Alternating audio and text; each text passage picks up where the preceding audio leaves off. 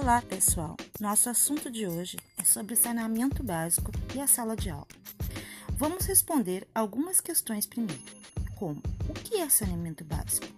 Quando surgiu? No que ele interfere na sociedade?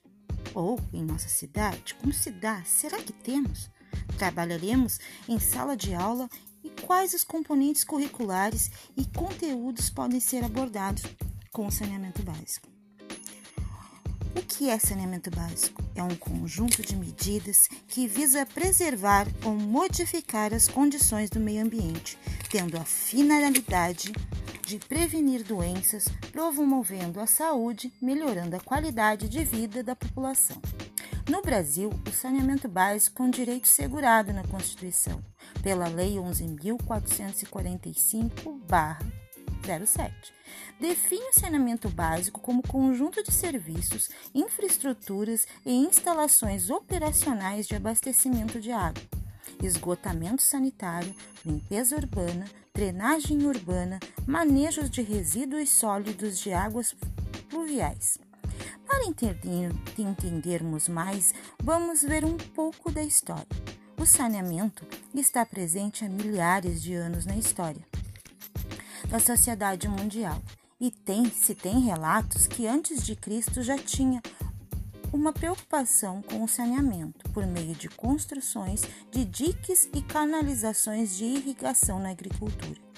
Uma das maiores evoluções foi durante o Império Romano, com a construção do aqueduto com 17 quilômetros. Este era para o abastecimento das cidades. Assim, durante a história, este sofreu por diversas evoluções até chegar aos dias atuais. No município de Gravataí, Rio Grande do Sul, tem feito inúmeras obras sobre saneamento básico. Uma delas foi a revitalização da orla do Rio Gravataí, na rua Antônio Gomes Correia, próximo ao Clube de Caça e Pesca. Para que esta obra fosse feita, foram relocadas mais de 70 famílias ribeirinhas, as quais não tinham qualquer infraestrutura e foram locadas para o novo projeto habitacional Breno Jardim Garcia, o qual conta com toda a infraestrutura e saneamento básico. Porém, há algumas comunidades em que o saneamento básico ainda não chegou e a infraestrutura é precária.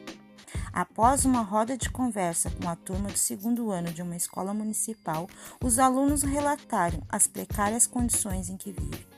A vila, como os alunos se referem, tem um valão, o qual não é canalizado. E sempre que tem lixo, tem lixo, restos de materiais de construção, imóveis dentro do mesmo.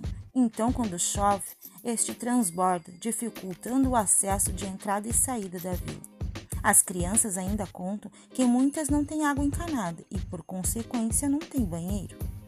Usam, segundo eles, patentes, casinhas em que tem um buraco onde ficam armazenados os dejetos humanos. O mau cheiro é terrível e atrai inúmeros insetos, além de aumentar a poluição contaminando o solo e as águas.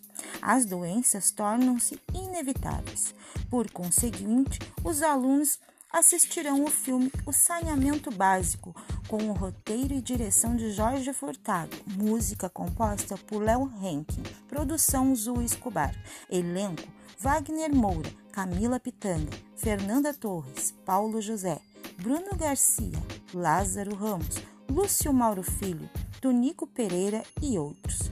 Partindo do filme e dos relatos dos alunos, se construirá uma maquete de uma cidade dos sonhos, com quadras grandes, ruas e calçadas largas, terrenos espaçosos, ciclovia, sempre com o intuito de um ir e vir com tranquilidade, e lugares adequados para o descarte de um lixo seco e orgânico, praças com áreas de lazer e ampla arborização. Nesta cidade dos sonhos contará com esgoto fluvial e cloacal. O esgoto fluvial, que é destinado a coletar as águas das chuvas e o qual deve ter uma infraestrutura própria, como valetas, canais, tubos e encaixes destinados à coleta das águas da chuva. Contudo, o esgoto cloacal é proveniente dos banheiros e cozinhas, o qual deve ter outra infraestrutura, por tubos, caixas, fossas, entre outros recursos. Assim, as águas sofrem diferentes tratamentos antes de chegar ao seu destino, o rio. Para consolidar o aprendizado sobre saneamento básico, o trabalho será realizado interdisciplinarmente, com componentes curriculares de ciências da natureza, ciências humanas, linguagens e matemática. Os conteúdos privilegiados serão conversação, relato pessoal, apresentação pessoal, filme, texto, literatura, leitura escrita, geometria, probabilidade estatística, localização, tabelas simples e gráfico de colunas, medidas de tempo, distribuição de água, economia e cuidados com a água, doenças e parasitas, linha do tempo, o antes e o depois, o sujeito e o seu lugar no mundo o modo de vida da comunidade, a localização, a orientação, cartazes e maquetes serão feitos. Tendo em vista todo o trabalho realizado, este será exposto para que outras turmas contemplem, melhorando assim seus hábitos e, por conseguinte, trazendo uma melhor qualidade de vida. Espero que tenham gostado e até uma próxima vez. De Andrea Hoffman, com carinho.